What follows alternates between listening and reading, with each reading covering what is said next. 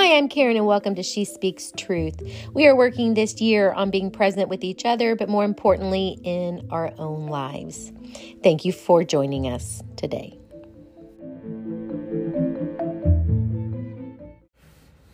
I missed Thursday's episode. I thought I had pre recorded enough episodes to get me before Easter, and I guess with all of my congestion, I stopped at the Sunday and I missed um, the Thursday. So I'm going to finish up uh, my last series, which was talking about my book, Gather at the Table Creating Community as a Family with Food and Fellowship. And this will just be a quick one. The last section in the book talks about gathering those outside your walls. So far um, in the series, I have talked about in part one the introduction, um, like like why I wrote it, and then prayer praying for this time. Part two, you know, I talked about um, disconnection and how we can become reconnected. And then part three, I talked about who is your community. Who are the people right there in your community? And so this time I want to talk about people outside of your community. And so this section just kind of goes through um, like like your neighbor. Your neighbor is hungry is what I started with. And the the um the verse there was in Matthew 25 37. Then the righteous will answer him, Lord, when did we see you hungry and feed you, or thirsty and give you something to drink? And this is something that always, when I read it, I'll be honest, it just grabs me right in the heart. Because I feel like sometimes I can very easily turn a blind eye um, when I'm going just through my life um, to the needs of others. And I hate to say that. So, what are we doing to help our neighbors? What are we doing to help those around us that we are seeing um, on a daily, weekly, or even monthly basis that we know in our heart of hearts need help? Because that's what God is calling us to do. God is calling us to be Jesus to those people. Like he's not asking us to do anything grand and glorious. He's asking you and me, me as well. This is I'm saying this to me. He's asking all of us to um, care for each other. Clothe those that need clothes. Feed those that need food. Care for those that feel lost and alone. And then the next section talks about global hunger. So it's more than just um, outside of your own city or town? And what can we do to meet the needs of those in our country and those in our world?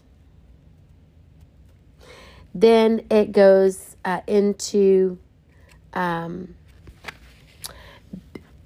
it says, Did Jesus mean them to mean them too? And I've talked about this before when I talked about Bob Goff on loving everyone always, because Jesus didn't say love everyone, care for everyone but these people. When when he's talking about that we're supposed to be caring for our neighbor, our neighbor truly is um, all the people. And then the la- um, the last two sections were uh, being Jesus to the world and moving on um, and stepping out, like just continuing to step out.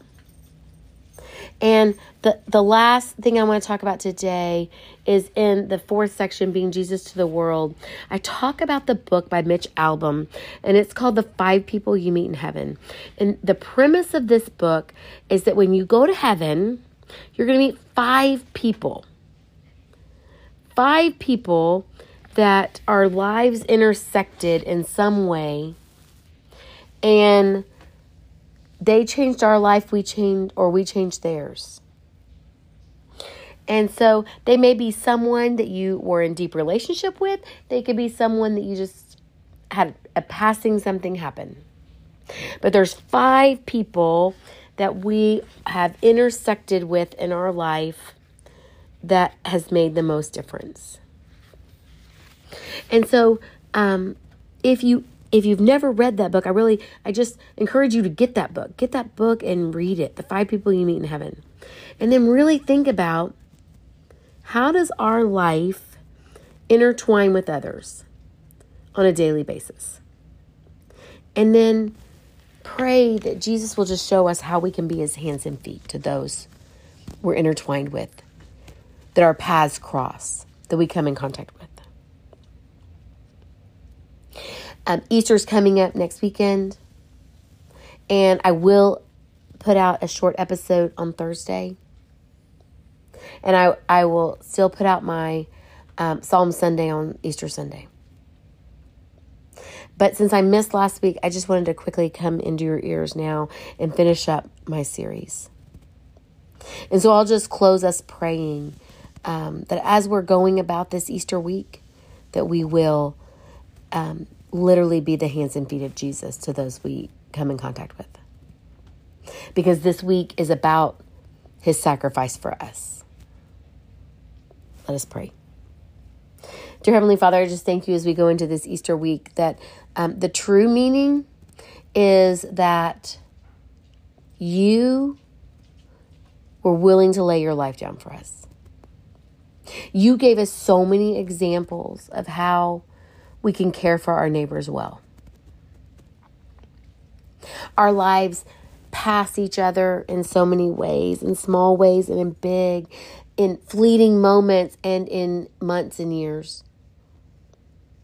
Lord, just show us the ways that you want us to look into those moments and love our fellow man well.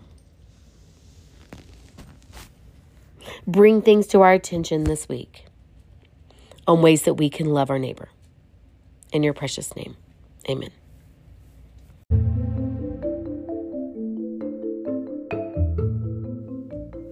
Thank you for listening today. If you have time, if you would share with a friend or rate and review this show, it will help other people find us.